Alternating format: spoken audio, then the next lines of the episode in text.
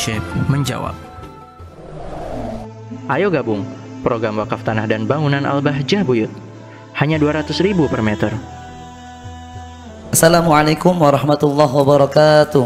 Waalaikumsalam warahmatullahi Allahumma salli ala sayyidina Muhammad. Allahumma salli wa sallim wa barik alaih.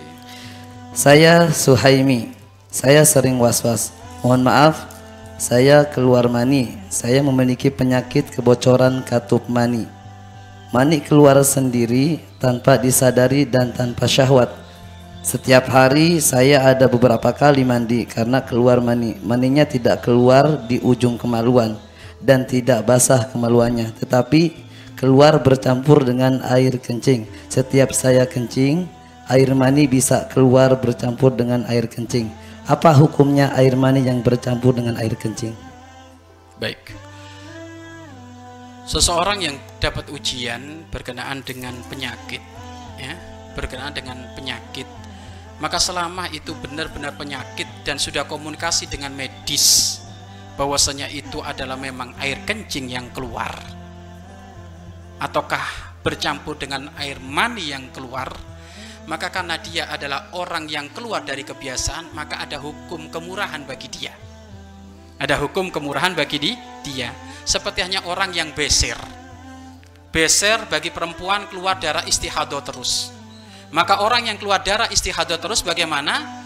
Maka dia ngambil wudhunya harus sudah masuk waktu sholat dan disegerakan so, sholat. Tidak boleh nunda-nunda.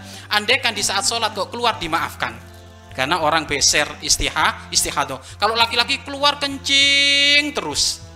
Ya, laki-laki keluar kencing terus ya kalau laki-laki keluar kencing terus ya maka hendaknya ngambil wudhunya di saat sudah masuk waktu sholat dan segera untuk so sholat. Lah di saat sholat lah kok keluar kencing maka itu dimaafkan. Ya dimaaf dimaafkan asal mohon maaf nanti agar supaya keluarnya tidak ke mana-mana maka hendaknya pakai pembalut. Ya agar karena kalau sudah ke masjid kan netes itu akan menjadi hukumnya nah najis ke lantai masjid hukumnya najis. Lah begitu juga dengan berkenaan dengan dengan dengan apa dengan dengan orang yang beser air mani. Ini perlu ditanyakan secara khusus kepada medis apakah benar seperti itu? Yang jelas akan dikatakan mani kalau terpenuhi salah satu dari tiga syarat. Salah satu dari tiga tanda. Mohon maaf air mani keluar dengan rasa yang beda rasa yang enak dan ini tidak akan bisa difahami kecuali bagi orang yang pernah. Satu. Ya Dua, tanda yang kedua adalah air mani itu di saat keluar ada hentakan. Tandanya.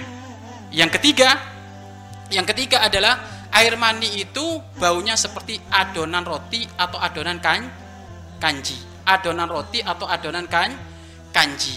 Loh kalau ternyata salah satu dari tiga syarat ini nggak ada, ya sudah itu bukan air mani, sudah air kencing gitu saja, nggak usah was-was.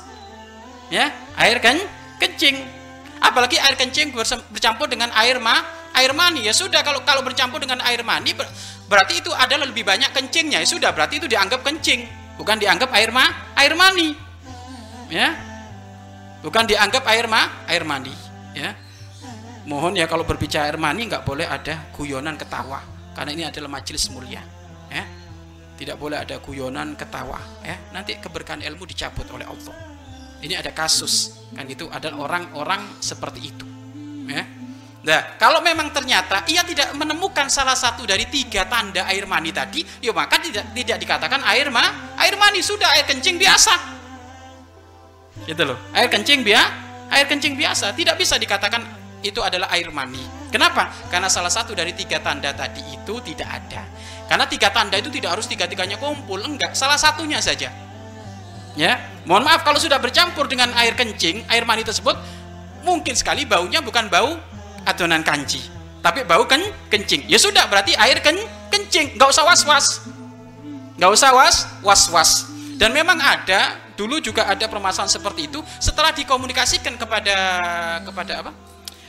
Kepada dokter ternyata itu bukan air mani. Memang ken kencing. Hanya saja dia was was was karena ada orang itu kencingnya kalau ternyata kurang kurang minum itu ternyata tidak cair kencingnya, tidak terlalu cair ya kan? Sehingga kayak ada ada guratan-guratan. Lah itu itu tetap bentuknya adalah air ken, kencing.